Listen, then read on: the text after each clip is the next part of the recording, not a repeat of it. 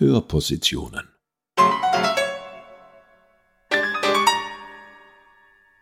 Eine Kooperation von Musiksammlung der Tiroler Landesmuseen, Museum im Ballhaus in Imst und Gemeindemuseum Absam. Blasmusik oder die kulturelle Dimension gesellschaftlicher Ordnung.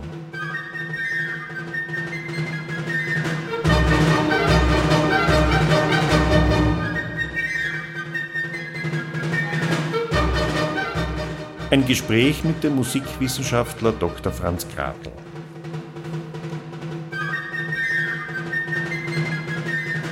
Zusammen sind es über 500. In Südtirol 202, in Nordtirol 303. Die Rede ist von den Blasmusikkapellen. Offiziell heißt das dann so. Dem Tiroler Blasmusikverband gehören 303 Kapellen, in 19 Blasmusikbezirken an. In diesen Kapellen sind über 15.650 aktive Mitglieder tätig. Zitat Ende.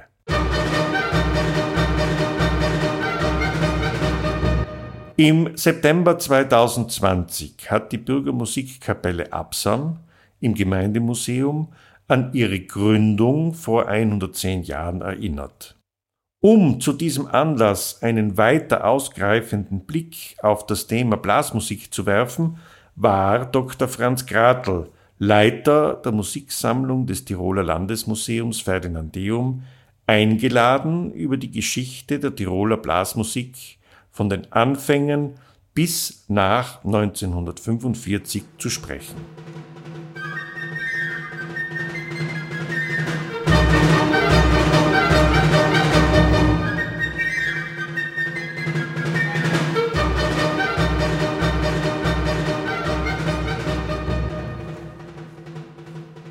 Die Geschichte der Musikkapellen reicht weit zurück und verliert sich mitunter in Legenden und Mythen.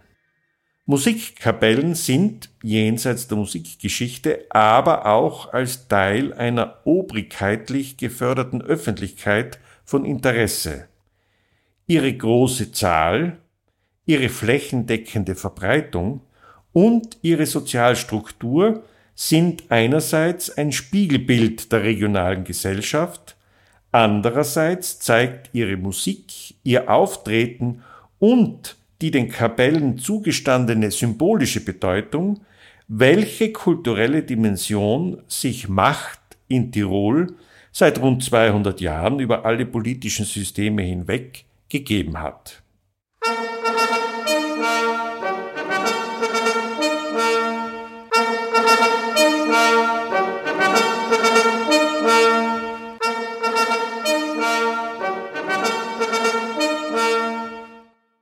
Kapitel 1 Introduktion Zunächst einmal ist die ganze Entstehungsgeschichte der Tiroler Blasmusik eine viel komplexere, als das so gemeinhin angenommen wird.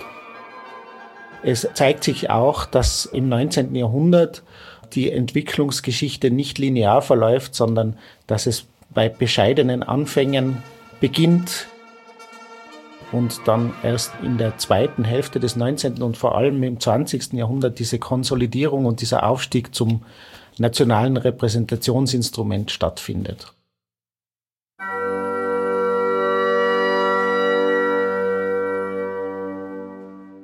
Kapitel 2 Gott, Kaiser, Vaterland und die Türken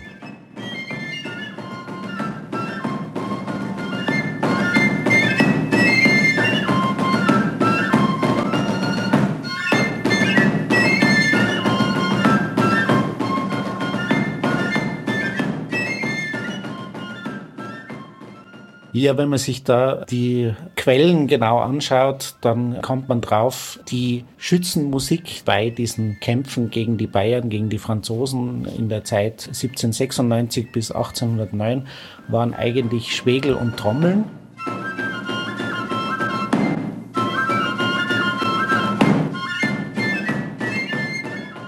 Das war so eine Kombination, die viel älter ist, die eigentlich auf die Landsknechtstradition schon zurückgeht und die sich hält über die Jahrhunderte, teilweise bis heute, die aber jetzt eigentlich nicht ursächlich mit der Tiroler Blasmusik zu tun hat.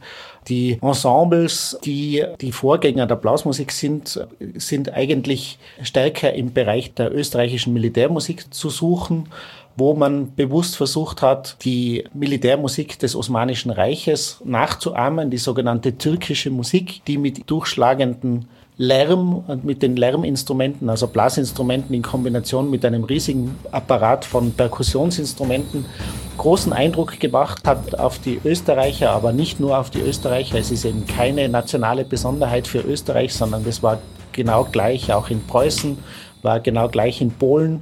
Also in ganz Europa war diese Faszination für die türkische Musik sehr groß. Und nach diesem Vorbild hat man sehr bald türkische Musiken, also schon in der Mitte des 18. Jahrhunderts formiert, wobei in Tirol das so stattgefunden hat, die ersten Nachweise von äh, Ensembles türkischer Musik sind im Umfeld der Pfarrmusiken zu finden. Also die Pfarrmusiken, die ja in dieser Zeit an den größeren Orten mit wenigen professionellen Musikern dann zu gewissen Anlässen Freiluftmusik gemacht haben und dann so eine türkische Musik formiert haben.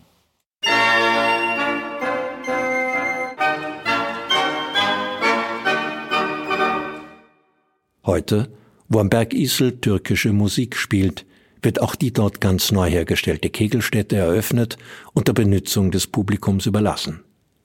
Aus Innsbrucker Nachrichten, 20. Mai 1854.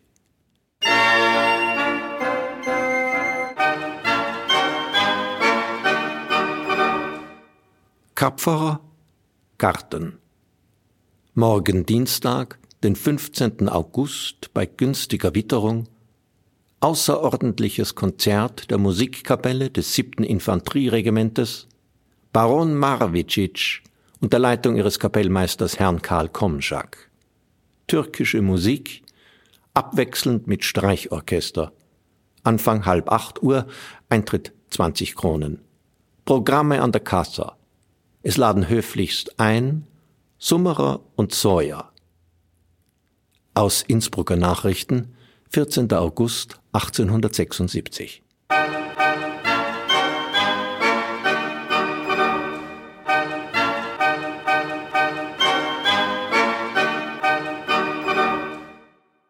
Bei meinem Vortrag wurde ein Bild gezeigt von 1801, eine Lithografie, wo man einen Aufzug in Brixen sieht und da die Schützenkapelle aufmarschiert mit einer türkischen Musik und es ist geradezu die idealtypische türkische Musik mit zwei Klarinetten, zwei Fagotten, zwei Hörnern und Perkussion und zwei Trompeten.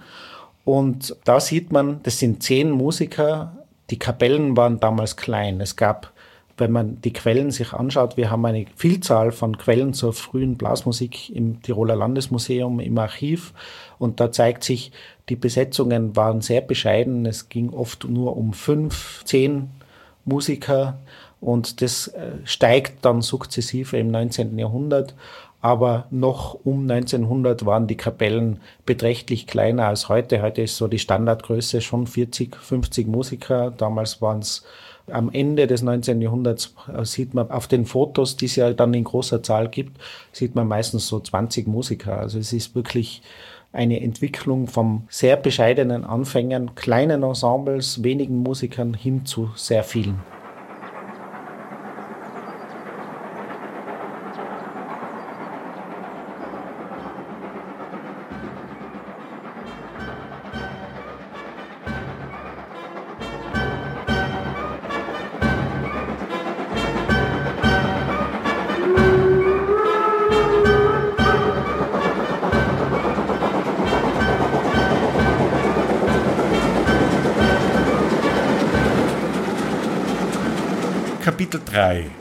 Fabrik und Musik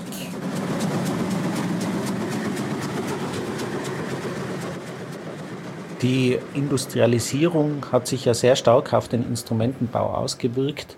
Der ganze Vorgang Instrumentenbau wurde von dieser Industrialisierung erfasst. Es ist nicht mehr so dieses Handwerk im Sinne des 18. Jahrhunderts und verschiedene Materialien von verschiedenen Handwerkern bearbeitet wurden, sondern nun war es möglich, dass ein Instrument in Manufakturen gefertigt wurde oder in richtigen Fabriken. Ganz wichtig ist da auch Böhmen, das Zentrum des Blasinstrumentenbaus, des Blechblasinstrumentenbaus insbesondere. Und es zeigt sich, dass die Entwicklung der Blasmusik immer Schritt hält mit dieser Entwicklung der Instrumente, die ganz rasant geht im 19. Jahrhundert. Also es wurden unendlich viele Typen patentiert, die neu waren. Es wurden neue Instrumente entwickelt, wo man versucht hat, zum Beispiel den Blechblasinstrumenten den erweiterten Tonvorrat zu ermöglichen, weil ja Naturinstrumente nur einen beschränkten Tonvorrat zur Verfügung haben. Es gab die Erfindung der Klappen bei den Blechblasinstrumenten oder eben dann die Ventile, die ja besonders dann später sich durchgesetzt haben. Und all diese neuen Instrumente Viele davon kennt man heute auch nicht mehr, die sind dann recht bald wieder verschwunden, aber die, die drangen dann auch in die Blasmusik. Allerdings war das in den Kapellen am Dorf langsamer. Die Kapellen, wo das am schnellsten ging, dieser Prozess, das waren immer die Militärkapellen, weil die hatten genug Geld. Die waren ja immer direkt am Puls der Zeit, was diese Innovationen betrifft. Und es gibt natürlich eine Wechselwirkung auch von Militärkapellen zu den Blasmusikkapellen, weil Militärmusiker dann am Land, also in ihren Heimatorten zum Beispiel dann in der Blasmusik spielten und dann ihre Instrumente natürlich auch mitbrachten.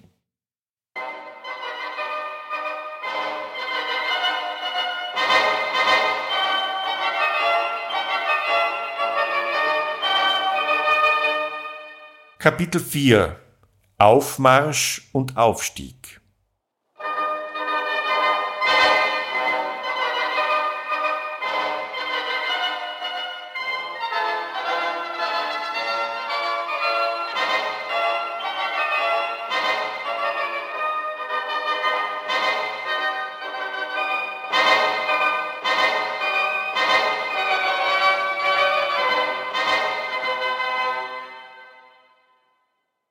Also man kann das, glaube ich, so sagen, dass der Aufstieg der Blasmusik zu dieser Macht in diesem Land sehr stark mit dem Aufstieg des Nationalismus verbunden ist. Das kann man daran ablesen, dass einige wesentliche Momente in der Entwicklung des Nationalbewusstseins in der Diktion der damaligen Zeit gesprochen, da ganz eine große Rolle spielen, nämlich es geht eigentlich immer um große Aufmärsche, die stattfanden im Umfeld herrscherlicher Repräsentation.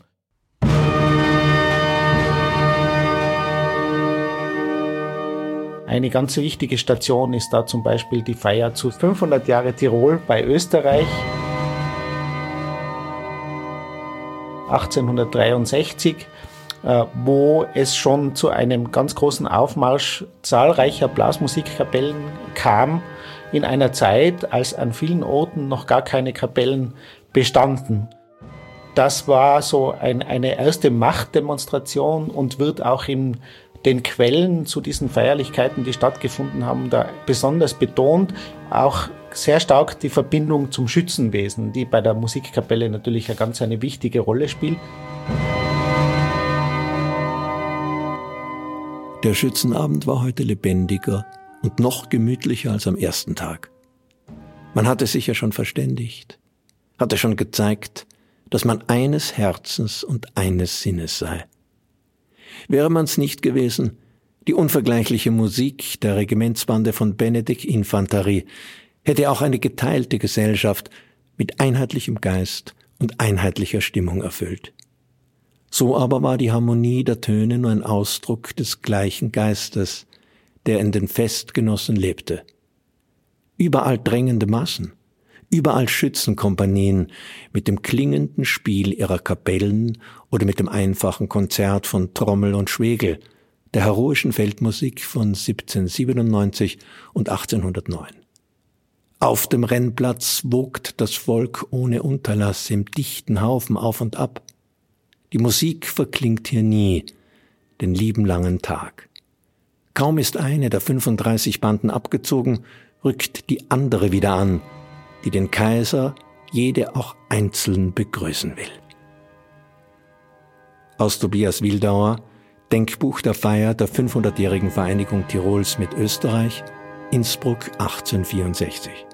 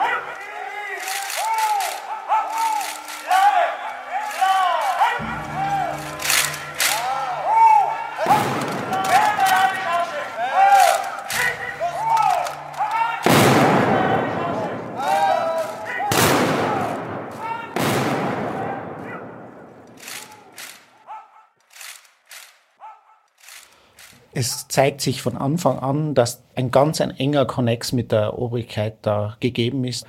Bei diesen Feierlichkeiten zum Beispiel marschierte man an der Tribüne vorbei und in der Monarchie stand in dieser Tribüne der Kaiser oder ein Angehöriger, eine Angehörige des Kaiserhauses.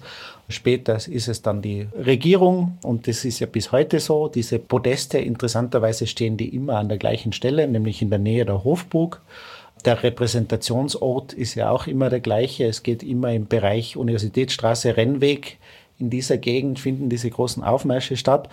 Und was sich auf jeden Fall zeigen lässt, diese Verbindung mit der Obrigkeit, die wir heute beim Blasmusikverband haben, wo ja der Landeshauptmann der Präsident gleichzeitig ist, das hat alte Tradition, weil die Musikkapellen sehr früh äh, sich ganz patriotisch geäußert haben, bei den Erbhuldigungen zum Beispiel auch aufgespielt haben. Und gerade in diesen Kreisen war die Verbundenheit zum Haus Habsburg im 19. und frühen 20. Jahrhundert eine ganz besonders große, was sich ja auch an vielen Marschtiteln äußert. Also es sind ja, ich denke gerade an den Erzherzog Albrecht Marsch, den Erzherzog Eugen Marsch, das waren Viele von denen sind natürlich aus der Militärmusik heraus und aus dem, dass diese Erzherzöge gleichzeitig auch in der österreichischen Armee an führender Stelle tätig waren. Aber es zeigt sich da ganz ein, eine enge Verbindung zwischen dem Kaiserhaus und später der Regierung und dem Blasmusikwesen.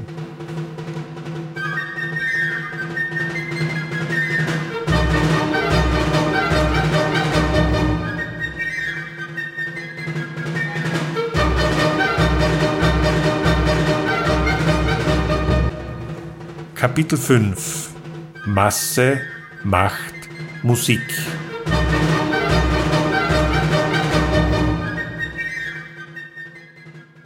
Ein glücklicher Gedanke des Tiroler Sängerbundes war die Veranstaltung eines großen Volkskonzertes in dem Riesenraume der Ausstellungshalle. Sie bot Tausenden, die Gesamtzahl der Besucher dürfte am Samstagabend gegen 6000 betragen haben, einen willkommenen Zeitpunkt. Dabei kam jeder auf seine Rechnung.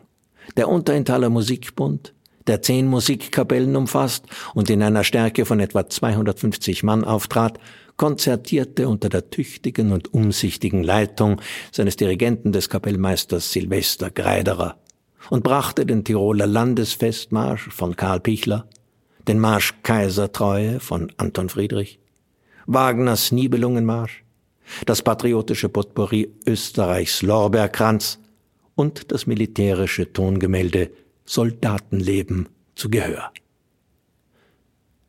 Aus Innsbrucker Nachrichten, 30.08.1909. Ein Meilenstein in der Entwicklung der Blasmusik, so wie wir sie heute kennen, war 1909. Das war die große Feier zu 100 Jahren Tiroler Freiheitskämpfe. Das war eine riesige Machtdemonstration eigentlich der Habsburger. Ich danke sehr für die Vorführung. Der Kaiser kam nach Innsbruck und es gab den obligaten riesigen Aufmarsch und dieser Aufmarsch von 1909 war insofern ganz, ganz wichtig für die Blasmusik, als extra zu diesem Anlass viele Kapellen mit Trachten ausgestattet wurden. Es war nämlich nicht so, wie wir uns das auch vielleicht romantisch vorstellen, dass Blasmusik immer Tracht bedeutet, sondern im 19. Jahrhundert sind die Kapellen oft mit dem einfachen Schützenrock oder mit dem Sonntagsrock der Bauern oder überhaupt mit völlig uneinheitlicher Kleidung ausgerückt und diese Entwicklung hin zur Tracht, die fand an verschiedenen Orten sehr unterschiedlich schnell statt und an manchen Orten ist erst dann in den 20er, 30er Jahren, teilweise sogar erst in der Zeit des Nationalsozialismus dann die einheitliche Tracht eingeführt worden, oft eben eine Fantasietracht. Das ist ja in Absam wunderschön ausgeführt worden, dass da ein Künstler beauftragt wurde, eine neue Tracht zu entwerfen und das sei jedem Blasmusikanten eigentlich ins Stammbuch geschrieben.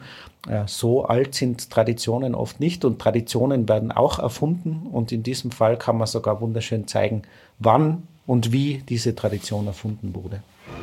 Volle Deckung wird genommen, rasch die alte Holzkanone gerichtet, dann Schuss und Pulverdampf.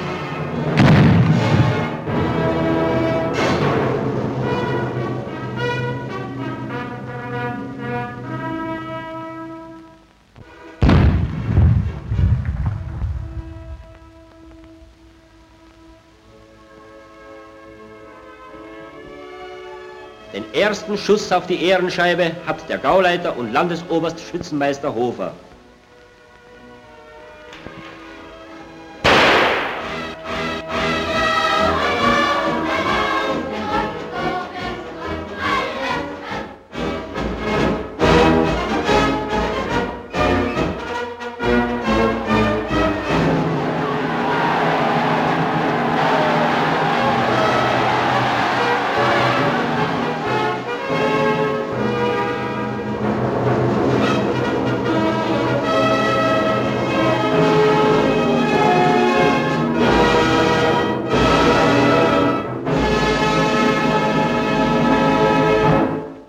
Tausende und Abertausende von Schützen in den farbenprächtigen Trachten der Talschaften des Gaues sind am Adolf-Hitler-Platz zu einem Großappell angetreten.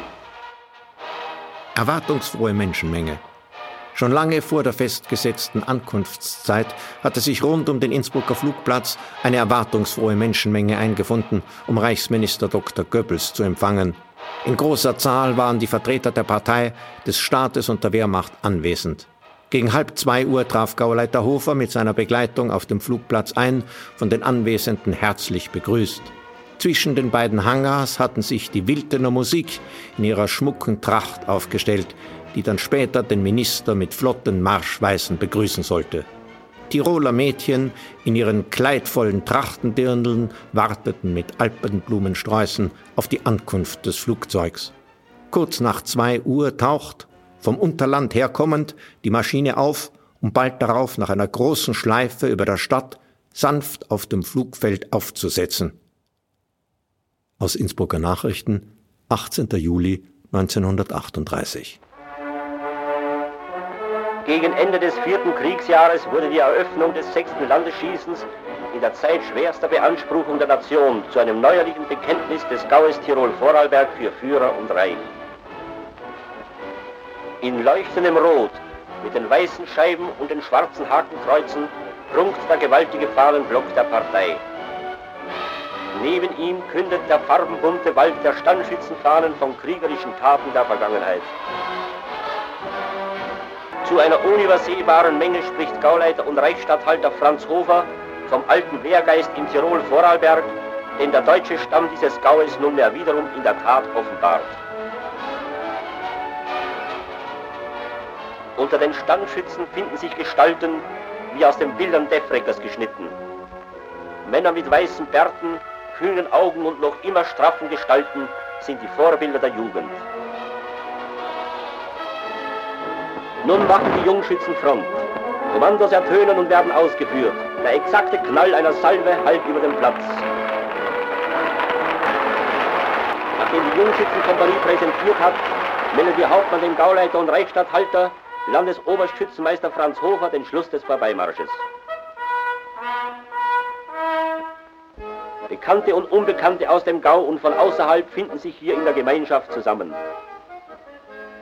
Während an den Ständen ohne Unterlass die Stutzen krachen und mit heißem Eifer um die Ehre gerungen wird, zu den guten Schützen zu zählen, gliedern sich im freien Brauchtumsveranstaltungen in den Rahmen des Landesschießens ein.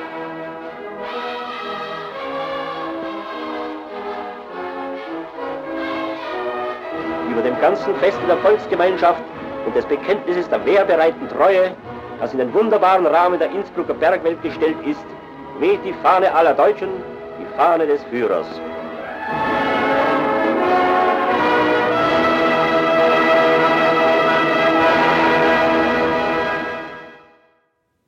der Wehrwillen und die Wehrhaftigkeit unserer Heimat drücken sich nicht nur in der Waffenbeherrschung und im Schießwesen aus, sondern auch in der Pflege der Blasmusik.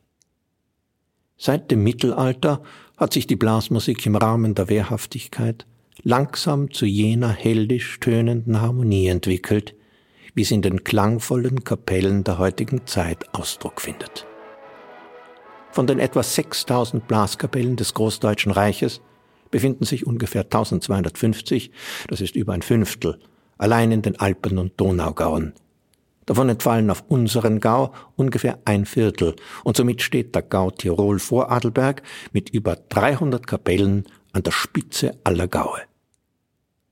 Aus Septanza, der Aufbau der Standschützenkapellen in Alpenheimat 1945, Familienkalender für Stadt und Land, Innsbruck 1945. Eichenlaub und Meisterschützenzeichen muss sich ein rechter Standschütze herausgeschossen haben. Im Rahmen des Landesschießens haben die verschiedenen Brauchtumsvorführungen ihren angestammten Platz. Unter freiem Himmel tanzt die Jugend die alten Reigen und Gemeinschaftstänze der Heimat. Die Menschen rundherum sind mehr als bloße Zuschauer.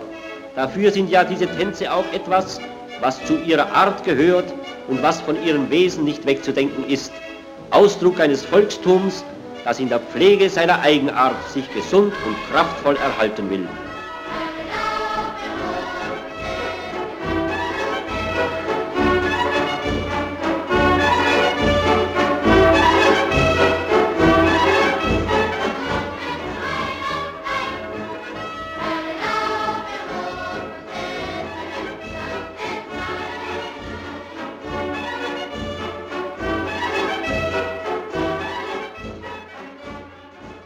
Erstens einmal sind die Blasmusiken entgegen der herrschenden, noch immer auftretenden Legende nicht aufgelöst worden. Es wurden alle Vereine 1938 aufgelöst und wurden dann unter nationalsozialistischen Vorzeichen wieder errichtet.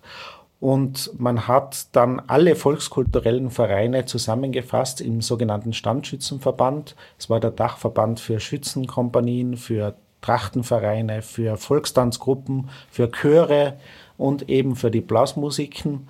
Und das war eine Parteiorganisation. Und was man in Tirol, im Gau Tirol Vorarlberg damals ganz besonders beobachten kann, ist, dass die Obrigkeit, nämlich der Gauleiter Hofer und sein Umfeld, daran gearbeitet haben, eben die Volkskultur zu einem Propagandainstrument noch viel stärker auszubauen, als das vorher war. Und dazu haben sie dieses ganze Blasmusikwesen zu neuen Höhen emporgehoben. Und es war so, dass damals die Organisation, die um 1900 einsetzt, dass man erste Verbände von Blasmusikkapellen hat, also diese straffe Organisation der Blasmusiken, die findet da einen neuen Höhepunkt und es gibt eine direkte Entwicklungslinie von der Straffung der Organisation im Nationalsozialismus zum Tiroler Blasmusikverband, weil personell die gleichen äh, Figuren diese organisatorische Leistung vollbracht haben. Also die drei Seppen in der Blasmusik sind noch heute die Säulenheiligen, nämlich Sepp Danzer, der in diesem Standschützenverband für die Musik zuständig war, Josef Eduard Ploner und Sepp Dahler, diese drei haben im Nationalsozialismus und dann nach dem Nationalsozialismus führende Funktionen im Blasmusikverband in Nord- und Südtirol, im Fall von Sepp Thaler eben Südtirol, bekleidet. Und äh, es lässt sich eine ganz starke Kontinuität zeigen. Es geht auch um Wertungsspiele und ihre Rolle, die im Nationalsozialismus sehr gefördert wurde. Es gab es schon vorher, aber es wurde eben wieder aufgegriffen und eingeordnet in ein größeres System und das findet dann seine Fortsetzung. Und eben Kompositionswettbewerbe findet man dann eben in den 40er Jahren vom Gauleiter und dann in den 50er Jahren vom Blasmusikverband. Also es ziehen sich viele Linien bis in die Gegenwart.